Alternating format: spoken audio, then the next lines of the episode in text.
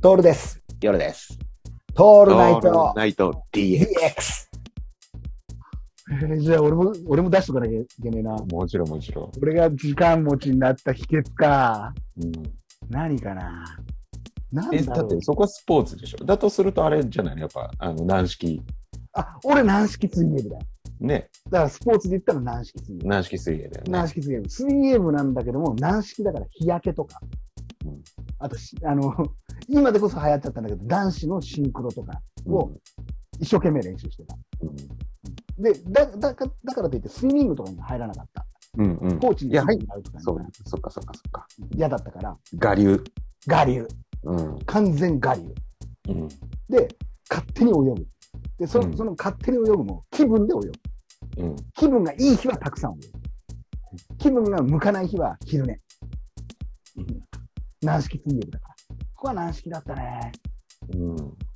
あの、水泳部の良さってさ、あの夏休み中に学校に行って、えーと、プールの横っちょでゴロゴロしてられるんだよね、うん。最高だよね。最高のスポーツだと思うんだよ。うん。軟式水泳は。軟式水泳に関して、で、軟式水泳やってるとさ、隣で公式水泳部の人たちも練習するわけじゃん。それもあるんだよ。これ軟式水泳難しいんだよ。うん。立場がね。そうなんだよ。で、大抵軟式水泳部はいちコースとかはちコースとかの隅っこのコースで浮き輪とかに乗ってる人たちなのね。ビート板すら使わないから、僕らみたいな、うん、軟式水泳部は。ビート板禁止だから。うん。だから、俺たちは足ひれをつけて、うん、足ひれでドーピングして、で、うん、あの、浮き輪に乗るか、もしくはこの手漕ぎのビニールボートに乗って、っていうのをやるんだけど、この真ん中のコースは波が立たないから、特にさん、よん、ごコースとかは公式水泳部のものなのよ。はいはいはい。また早いんだ、公式水泳のやつらが。そうだよね。すげえ泳ぐの、うん。ちゃんとやってるもんね。すげえ、もうなんていうかね、もうね、目が回るくらい泳ぐのよ。うん、びっくりするんだよ。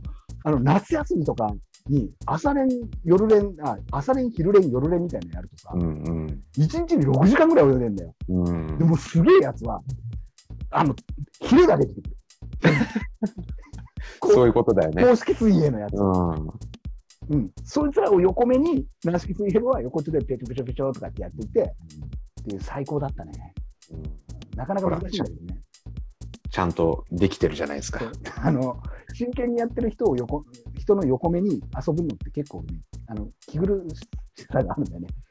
ごめんね、みたいな気持ちがある、ね。あれはあれ、あれはあれで辛いよね。そうそうそう。なんか真面目にやってる人たちの、うん、なんだよね。本当に。うん、ただ、水泳の良さって個人スポーツだから。うんうん。そうだね。うん。常に敵は自分だから。うんうん。自己ベストなんだよね。はいはい。相手じゃないんだよ。うん。で、あのそこで公式水泳部 の, せんあの人とも友達になるじゃん、軟式水泳部だから、うんうんうん、なぜかというと部室が一緒なんだよね、うんうん、大きく言うと受験で言うと一番上にあのトップに水泳部っていうのがあって、うん、でその下に公式水泳部っていうのがあるんだよ、うん、で 横, 横下手に軟式って書いてあるひらがなで誰かが書いたいたずら書きみたいなやつがある。もうひどいよね。ひどい。ひどい。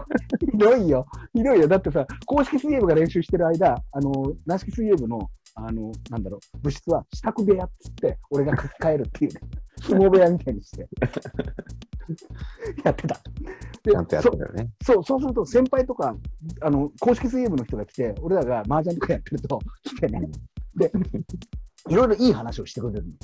うん、俺が今まで聞いた中で一番いいなと思ったのが、うん、あの水泳って運の要素が全くないスポーツなんだぜっていうことを語ってるんだろう、うんうんうん、その例えば野球とかだったら一発逆転とかってあるでしょうか。あるね、うん、あと偶然打てるとかっていうのもあるわけ、うんうん、あと体格がいいやつは勝つ練習してなかった、うんうん、でもっと言うと一人しか動いてないじゃん野球ってっていうの、うん、ピッチャーしか動いてないよねって常に動いてる、はいはい、でも水泳はね、うん運の要素ゼロだと。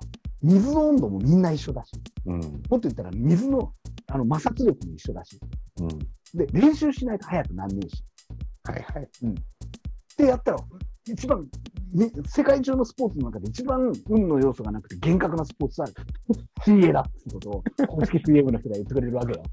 麻雀、うん、やりながら聞くんだよね。麻雀やりながらだったらまだいいんだよ。麻雀やりながらだと公式水泳部の人もたまにやってんだけど、俺軟式水泳部だから何やってんだよって麻雀をやりながらウォークマンで何か聞きながらそれを聞いてるのね。もうひどいな。はいとか言ってんだからだからそれだけなんだけど、でもこの話はね、俺心に残ってるね。うん。これはね、そういうのあるよね。あるあるある。そそそのひどい状況で聞いた一言がね。そうなんだよ。あのもっと言うと自分が後ろめたい気持ちがあるから聞いたんだろうね。うん。これが言葉として残るから、俺いまだにね、あの、うん、会う人会う人に水泳を語っちゃうときにこれ言うんだよ。熱く、うん。オリンピックの季節とかになって、やっぱ水泳ですよ。うんあの一番すごいスポーツは運の要素何もないですから、さも俺が言ってたのように言う、うん、ほらやっぱそ, そこでも俺もひょっとしたら夜さんのローラースケートと同じくらい、まあ、夜, 夜さんちゃんとやってたからな週にそうだね、俺の場合毎日は出てたけどチャプチャプやってただけだから、うん、な軟式は軟式でもね、でも真面目にやったのだと落語研究部っていうのもあるのよ、うんうんうん、ただそれは実はあんまり真面目にやらなくてもできちゃったっていう落語がそうだね、だ研究は絶対してないもんね。絶対してない、だってできるんだもん落語、聞くとできちゃったからさ当時は。今はもう無理だよ、うん、無理なんだけど、その落語研究部に入って研究部に入ってくださいって先輩に言われて入りましたってやって、うん、で初めて寄席やるわけよ高校いちねん生で、うんうん、でもお手のもんじゃんこっちからすると、そうだね、だって聞いてんだもん小さい頃から、うん、うちのじいとかばばずっと聞いてんだからさ、うん、エヌエイチケー とかでやってるやつを、それが面白い面白いっつってもう耳で耳で覚えてるんだよね、耳で覚えてんだよ。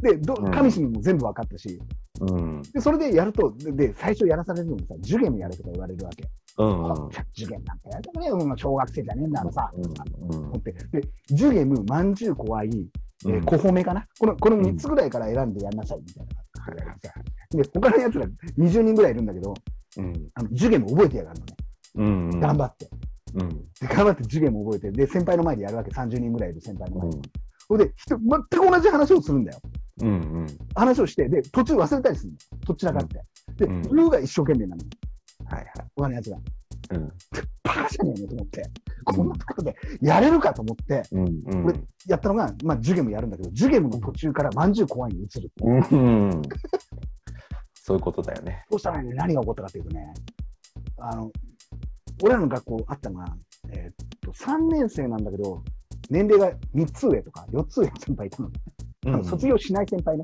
もう一回さんねん生やっちゃうって言って、うんうん、その人が重鎮のように落ち研にいて、うん、俺のことベタ揉めすんだよね。